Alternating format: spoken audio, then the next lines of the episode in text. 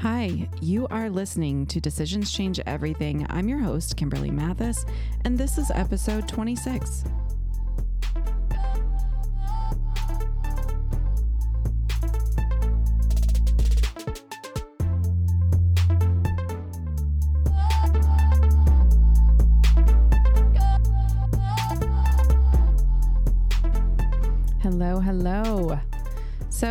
This episode is going to be a follow up from last week. It is part of a series on the differences between therapy and coaching, why I decided to leave my therapy practice to become a full time coach, and and my thoughts on some of the common criticisms of the coaching industry. I want to give you all of this information so that you can make a more informed decision when you are thinking about hiring someone to work with, whether that is a therapist or a coach. These podcasts are not intended to sway you, to tell you that one is better than the other. They're really just meant to give you more information so that you can make your own decisions, which is what I love to coach on. That is the work I love to do. So let's jump in. I want to give you a little bit of background on my career as a therapist and then a coach. I graduated with a master's in counseling with a focus on marriage and family therapy. This was when I had, if you listened to last week's episode, you know that I was a crazy person. I had a 21 month old and a five week old newborn when I graduated with my master's degree. Again, like I said last week, no idea how I did that. Do not recommend. It was very difficult. I don't know that I could repeat it now if I tried to, but I did. I'm proud of myself. And immediately after that, I did not go into the workforce because I was a military spouse at the time. My husband was commissioned um, into the military and was completing medical school, and I knew we would be moving. So there was no way for me to try to get a license when I would be moving. We ended up moving overseas to Japan for two years. Now, I do highly recommend that. I love Japan. Um, but I was a stay at home mom for roughly six years.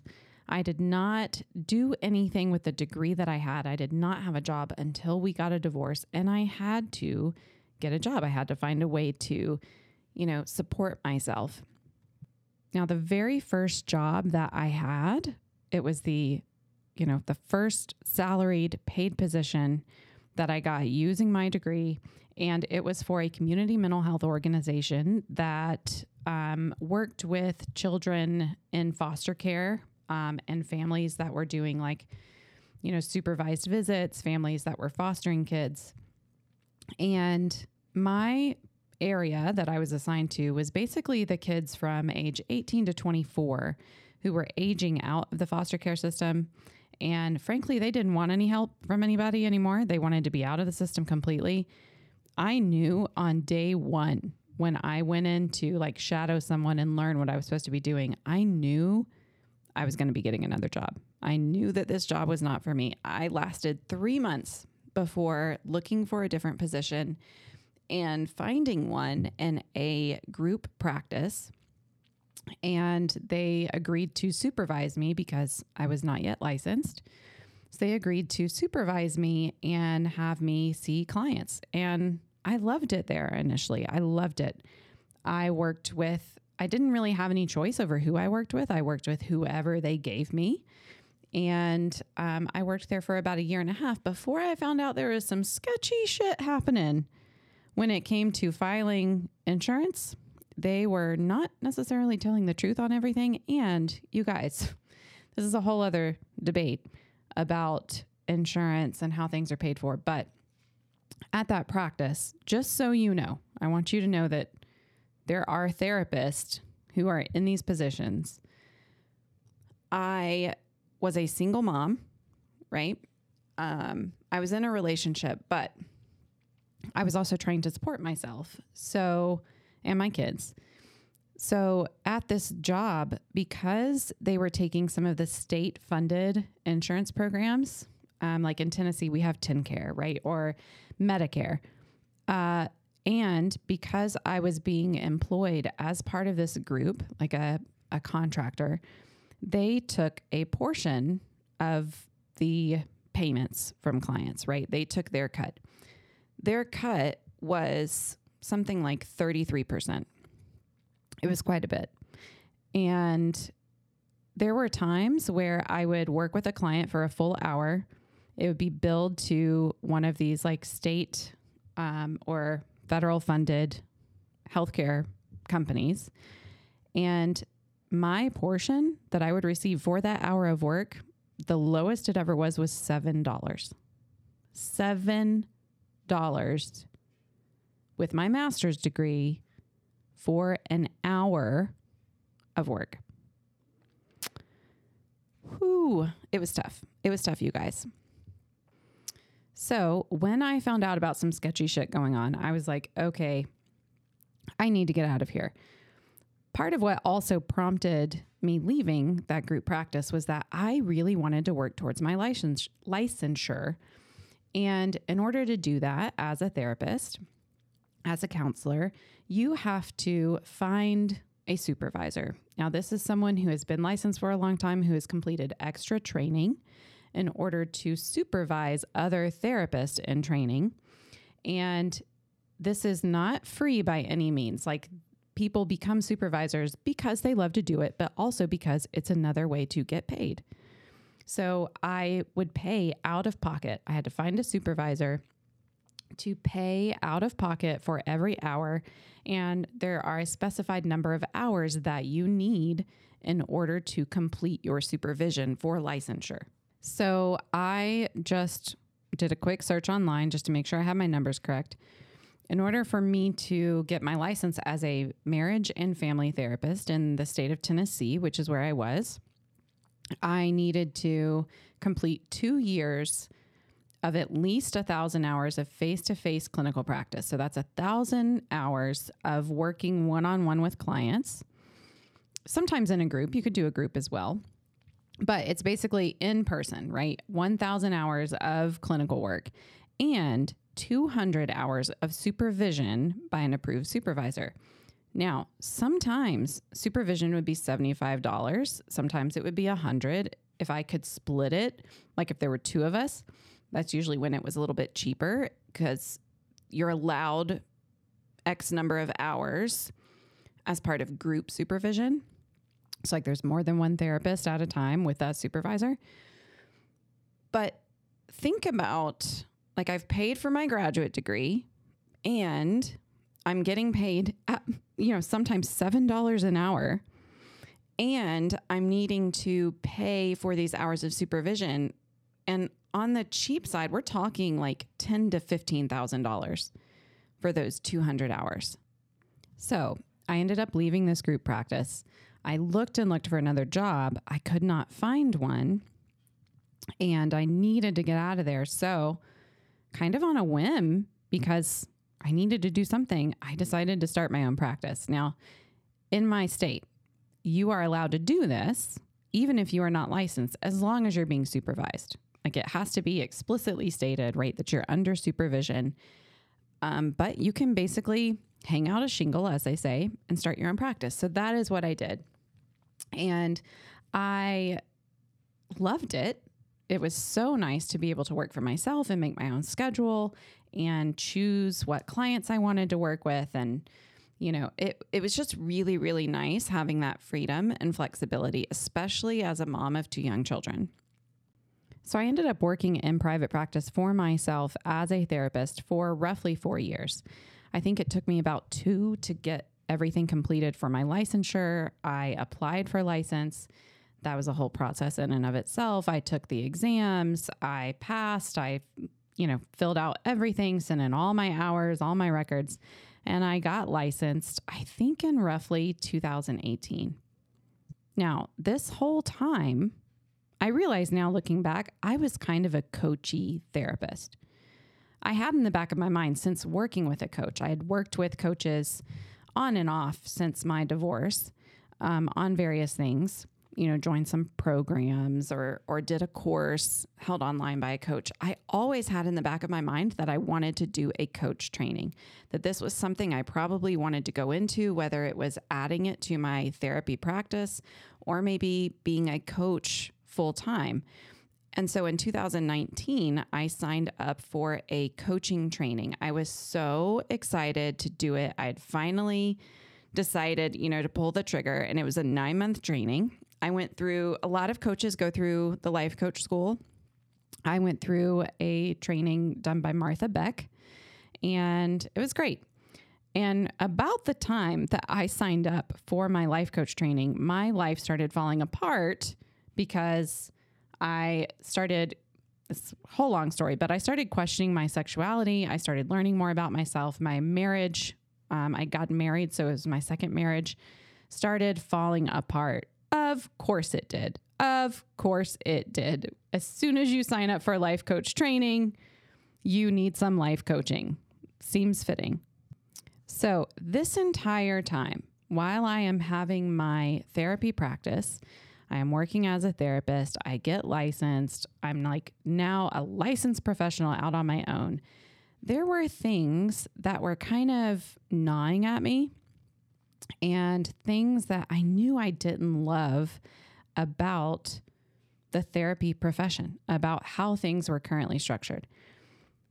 And I want to go over all of those with you because all of these things, especially from about 2018 to 2020, it just kind of culminated in me making the decision to move away from therapy and go full time into coaching. So let's talk about what some of those things were. One of the things that really bothered me, and I talked about it a little bit last week in the differences between therapy and coaching, is that therapy is based on a medical model, which meant that although I called my clients clients, right, they were also seen as patients. I when I took records, when I took notes, they were HIPAA protected, right? They are considered medical records. Now, you have to have a special classification, a special training um, in order to diagnose with an official diagnosis um, as a therapist or counselor. Nobody can just diagnose something and put it in your file. Where this gets a little wonky, however, is that if a therapist or counselor is filing insurance, the only way that insurance is going to pay for something is if there is a diagnosis listed for billing. So, whether or not my clients had a diagnosable issue, if I had been taking insurance, and this is a big reason I did not, I would have to put in their records, I would have to put in the billing what diagnosis I thought we were treating. And that word also bothered me. When I was working with my clients, the clients that I typically worked with, and because I was in private practice, I could choose for myself which clients were a good fit for me and which were not. I was never really working with people with very acute mental health issues. I was not working with people who were um, being severely impacted in their daily functioning or in their cognitive abilities by a mental health issue, a clinical, diagnosable mental health issue. A few times there were clients who might have a, who might meet criteria, let's say, for postpartum depression for some depression or anxiety. But most of the time, the clients that I were working with were just going through some shit. They were just being humans, having a human life. They were dealing with relationship issues, going through divorce. They were dealing with loss or grief or parenthood. They were trying to make decisions about their career and just needed someone to talk to about these things. So I never really looked at my clients as being patients that I was treating. That just never felt like a good fit for me. And even though I wasn't thinking of them or the work that I was doing in that way, because I was licensed, I had to take notes that were specifically about treating these people, treating these women. I saw only women when I was a therapist. So I had to write in my records about the treatment plan. I had to write about the specific interventions, quote unquote, that I was using in order to treat these people. And even though I did not take insurance, I also knew that there were a lot of people just like these women sitting in my office with me and talking to me about these difficult things in their life. There were plenty of women going to therapists or counselors who were taking insurance who probably had no idea that everything was being so pathologized, that what they were discussing in session was being so pathologized and written about as though it is a medical issue to be treated, a dysfunction within them that needs to have treatment, and that they are getting a diagnosis listed in a record somewhere if they're billing insurance. Now, this brings up another issue I had, which is the Diagnostic and Statistical Manual, the DSM, that is used for diagnosing anyone with a mental health issue. There are so many issues with the DSM. Now, as someone who went through not all that long ago, questioning my sexuality, coming out rather late in life, right? Unpacking all of this for myself, using a label of queer or bisexual. This was a major thing for me.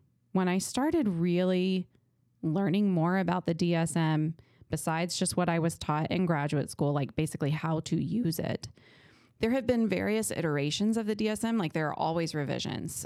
And in 1974, okay, the DSM was updated and homosexuality was replaced with a new diagnostic code for individuals distressed by their homosexuality. Previous to that, homosexuality was in the DSM as a mental health disorder, as an issue, as something abnormal that needs to be treated. And this is this is the kicker. Okay, 1974 you're like, okay, well, you know, that's a while ago, but distress someone feeling distress over their sexual orientation remained in the DSM under different names until the DSM 5 came out in 2013. 2013. Now let's think about this. Distress over one's sexual orientation. That does not necessarily mean if someone is feeling distressed that they are feeling distressed because they are thinking they might be something other than straight, right? And that in and of itself is abnormal. But let's think about where they might be living, their family, their religious upbringing, right? Society as a whole, what area of the country, if they're in the US, they live in. There's a lot of reasons to have distress that have nothing to do with it being a problem with the individual. So, this thing, the Diagnostic and Statistical Manual, I can't even say it, Diagnostic and Statistical Manual, has faced a lot of criticism because there has been this history of the DSM pathologizing variations in sexuality and gender identity that don't conform to societal norms. And classifications of homosexuality as a mental disorder in these early editions of the DSM, right, even though they were eventually removed, let's think about who is deciding, who is in charge, who is deciding what is normal and what is not. Because if you think back to like the 70s, right, and those earlier versions of the DSM, and even before that, the DSM existed, probably there were not a lot there was not a lot of diversity in the group of people who were in charge of deciding what goes in this manual what the criteria are what symptoms are for disorders.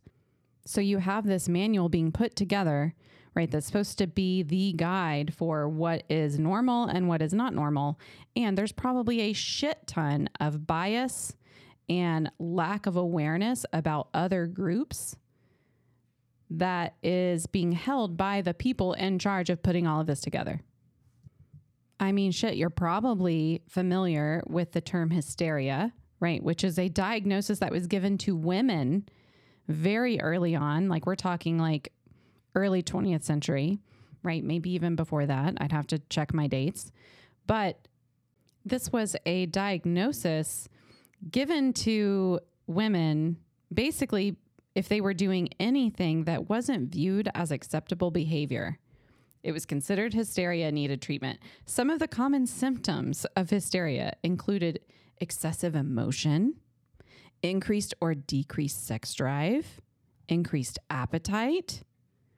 So I just want you to think about like where our modern notion of mental health is coming from, like the history of it, right? It has been largely dominated by white, older males and has been crafted and cultivated and put into place by people that were lacking full representation of humanity, of different races, different genders, right? So it has skewed and it still has an effect on how we diagnose and think about mental health today.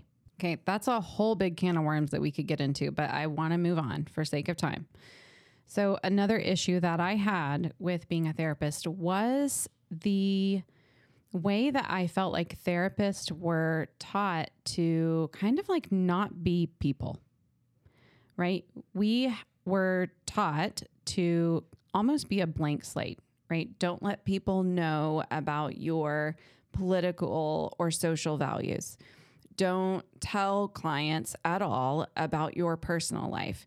Don't even, I remember a, a, um, professor in graduate school who even suggested that we not have photos of our family because it could somehow like skew our clients' perception of us. Right. So it was supposed to be so much about the client that we would just be this blank slate so that nothing could possibly influence the client. I understand where this was coming from and it really made me as a therapist feel like I couldn't be a whole person, that I had to constantly worry about what people might find out about me, what they might think about me, that I might be somehow, you know, crossing a line or overstepping a bound, a boundary just by being a person there can be so much anxiety created for someone who is in this profession and they're supposed to not have anyone know anything about themselves and be going through their own shit while also trying to help people. Right? It creates this sense, and this is also for coaching, this is not just for therapy. But it definitely creates this sense that you have to have your shit together all the time because you're supposed to be the expert. You're supposed to have your entire life together and never have any problems because otherwise, how are you supposed to help anyone else? Right? There's that power imbalance of like, I'm the expert, I know what's best, and I am treating you. So therefore, I can't have any issues. Now, let's think about this especially with all of the stuff that has been happening within the US in the political system in the last few years. If you were to go to a therapist or counselor, and uh, actually, this is the scenario that comes to mind because it was an actual thing that happened to someone I know. They had been going to a counselor, they had been working with this counselor as part of a couple, so going for couples counseling they were feeling a little frustrated with how it was going. They didn't feel like it was all that helpful. And then I forget somehow how this happened, but they ended up seeing something on social media. This was from their therapist personal account, right? Somehow I think they were like friend of a friend or something. Something got shared. And they realized that this therapist was aligned politically with the op- opposite opposing party. And that this therapist also was aligned with very traditional, biblically based views of gender roles and relationships. And this person could not have been further from that. So I remember having a conversation with this person about how if she had known that this was the leaning of her therapist, she would never have gone to them. Because as much as we want to say that our own personal beliefs don't get in the way, right, that we can separate them from the work that we're doing, it's very, very hard to actually do that, especially when it involves things like religious views or views about gender, views about sexuality. in my opinion, these are important things to know. When we keep therapists from being actual people, then that hurts clients who may go to a therapist or counselor who is not politically, socially, religiously aligned with them and therefore might be using treatment methods, might be kind of pointing that client in a direction that is not actually a good fit for the client. I really think that we're doing a disservice when we make professionals, mental health professionals, feel like they have to be this blank slate that we can't share openly about what we think. I really think it keeps us from finding the best fit clients for us. It makes clients have difficulty finding a therapist that is the best fit for them. Okay, and here is probably the last straw for me when I was considering going into coaching, adding in coaching. I was already kind of thinking about it. I completed my coaching training and was still practicing as a therapist. I had my license, I had a full practice. And this event happened that kind of just sealed the deal. It was the thing that kind of pushed me out. I, you know, as every single therapist is supposed to do, you are supposed to have malpractice insurance, right? This means that if something were to happen with one of your clients, if um, you're seeing a client and they have a mental health issue that harms themselves or someone else, um, that if they feel like you somehow harmed them, right, there can be a lawsuit. Just like in medical professions, like with a doctor, you have malpractice insurance. And as I mentioned before, I worked with a lot of women. That's the only like client base I really worked with, adult women. And because I was and clearly this was on my website. I was a little bit of a feministy, would how I, is how I would say it, feministy therapist, right? I worked on women's issues. I was more progressive and liberal in a very religious area. I had a lot of women who came to me and who were dealing with issues that might be considered a little taboo. I had women coming to me and working on relationships that were unhealthy at the very least, and sometimes quite abusive. And there was one client in particular who was in probably the most abusive relationship I have ever personally witnessed. It was not physically abusive, but the emotional, psychological, and verbal abuse happening to her and her children was awful. It was just awful. So I worked with this client for a long time. And she finished up work with me, got to a better place, um, still with the same partner, but learning how to kind of handle it and stick up for herself because she did not want to end the relationship for various reasons. And it was about a year later that I had an investigator from the health boards show up at my office looking for me. I was informed that a, um, what is the word? A complaint. There we go. Complaint had been filed against me by someone. Now, I did not know who it was. They were not allowed to tell me, but I had gotten an email prior, the week before this, from this former client just informing me that she was ending the relationship, she was getting a divorce, and her soon to be ex had started harassing people. And if I had any contact, I was to get in touch with her and let her know, and she would pass that along to her lawyer. So, just one week after this, after getting this email, I find out there's been a complaint filed.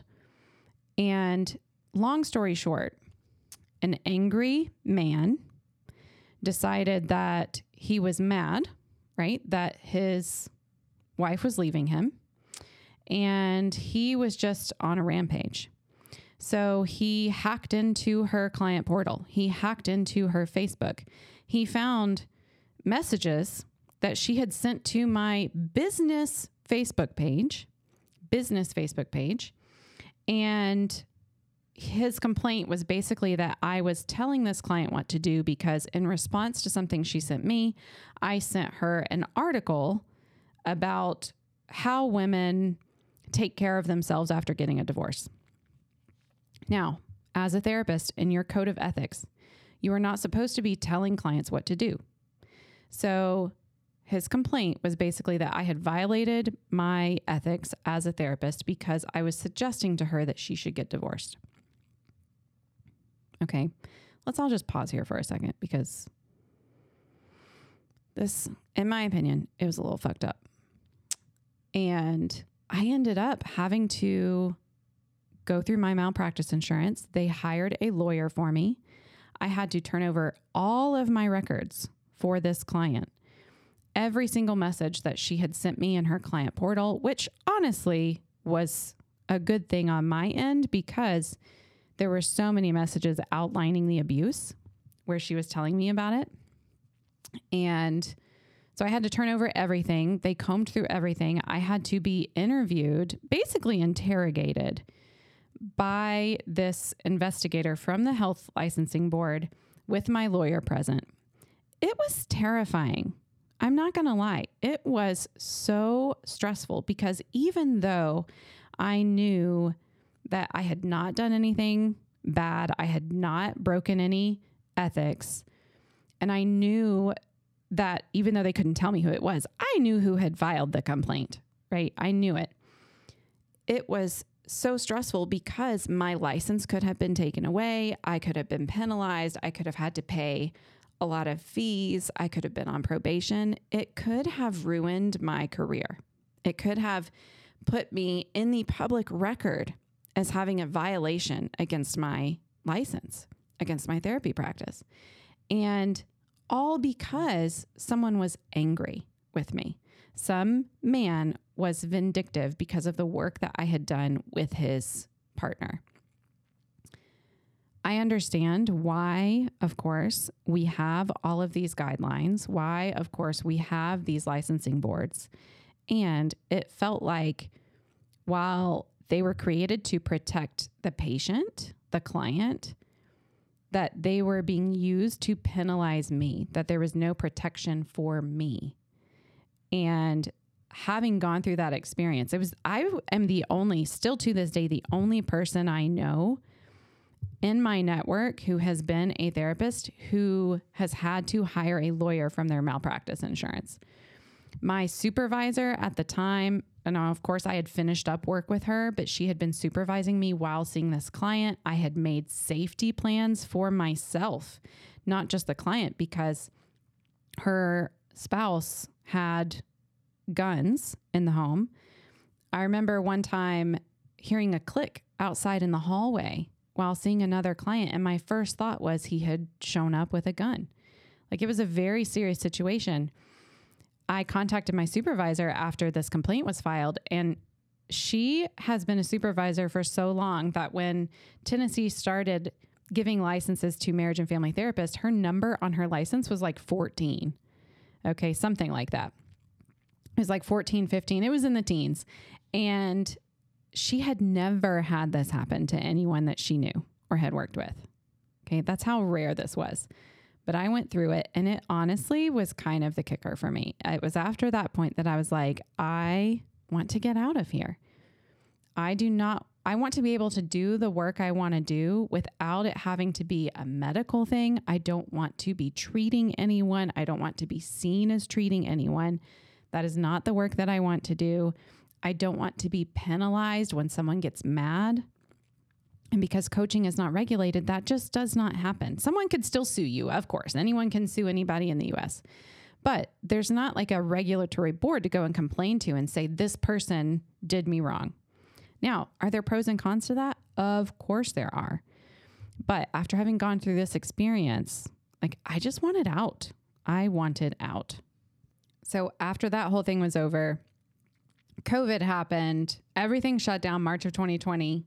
And my thought was, well, if everything's going to telehealth anyway, if everything's going online, now might be the best time to go into coaching. So it was at that point that I decided I'm going to stop taking therapy clients. I'm going to slowly build up my roster of coaching clients. And it was by January of 21 that I had completed all of my work with my therapy clients and was only seeing coaching clients. And it was later that year, I believe in maybe April, I actually made the decision to resign my license, which felt like such a big deal. Such a big deal. Like the scary thing, like, oh, I'm not going to be professional anymore. What's my psychologist dad going to think? What are all my colleagues going to think? I mean, there was definitely a lot of judgment from peers, from colleagues, both explicitly and not explicitly stated about going into coaching because it was quote unquote not as professional. But oh my gosh, I have been so happy with my decision. It has felt so, so much better. And part of being a good coach, having been a therapist, is to make sure that I always state explicitly in my paperwork, on my website, when clients book a call with me, that this is not therapy. We are not treating anything right? We might be talking about some of the same things that someone might bring into a therapy session, but because coaching is not a medical model, right? That is the biggest difference is I am not looking at this as you have a disorder, I'm going to treat you, I'm going to fix you. Right? It's we are going to partner together to figure out what you don't like, what you want to be different and how to make that happen. So I just noticed that this, I think we're at like minute 36 at this point. I haven't even gotten into all of the criticisms of coaching, like some of the really common criticisms that I see, and giving you my thoughts about those, um, if I agree with them, if I don't.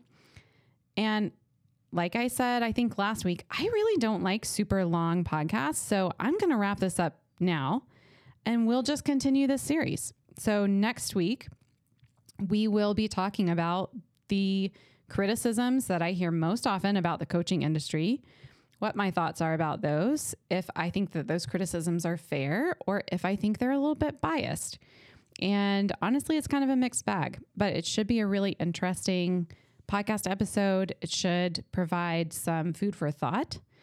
And again, the reason I'm giving you all of this background, there are a couple of reasons. One, I want you to know about me as a person, especially if you are considering working with me one on one, hiring me as your coach.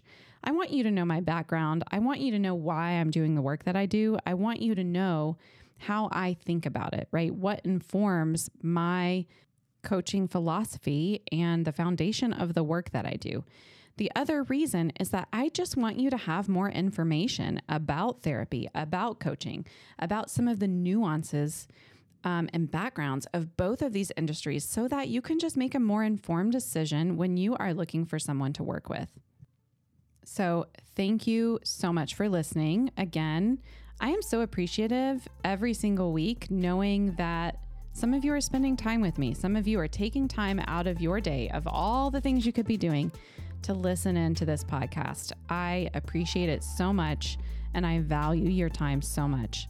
If you are looking for a one on one coach, if you are interested in working with me, I do have room for clients on my schedule. So, the first way to begin that process is to schedule a free consultation call. It's just an hour where we connect I get really curious about who you are, about what's going on in your life, and what you're looking for. And we just try to figure out what you would like to be different, how we would do that together, and whether or not we're a good fit to work with each other. It is no pressure. You are going to leave having understood yourself a little bit better than you did before you got on the call. And it's a great way to spend an hour. You can schedule one of those calls by going to my website, www.kimberlymathis.com, or finding me on Instagram and checking out my profile, my link and my bio. I'm on Instagram at the Kimberly Mathis. Now, one final note this episode will be releasing while I am in Colorado attempting to snowboard for the first time. So send me some good juju and say a little prayer for me. Hopefully, I will not break anything. All right, I will talk with you next week. Thanks for listening and have a good one.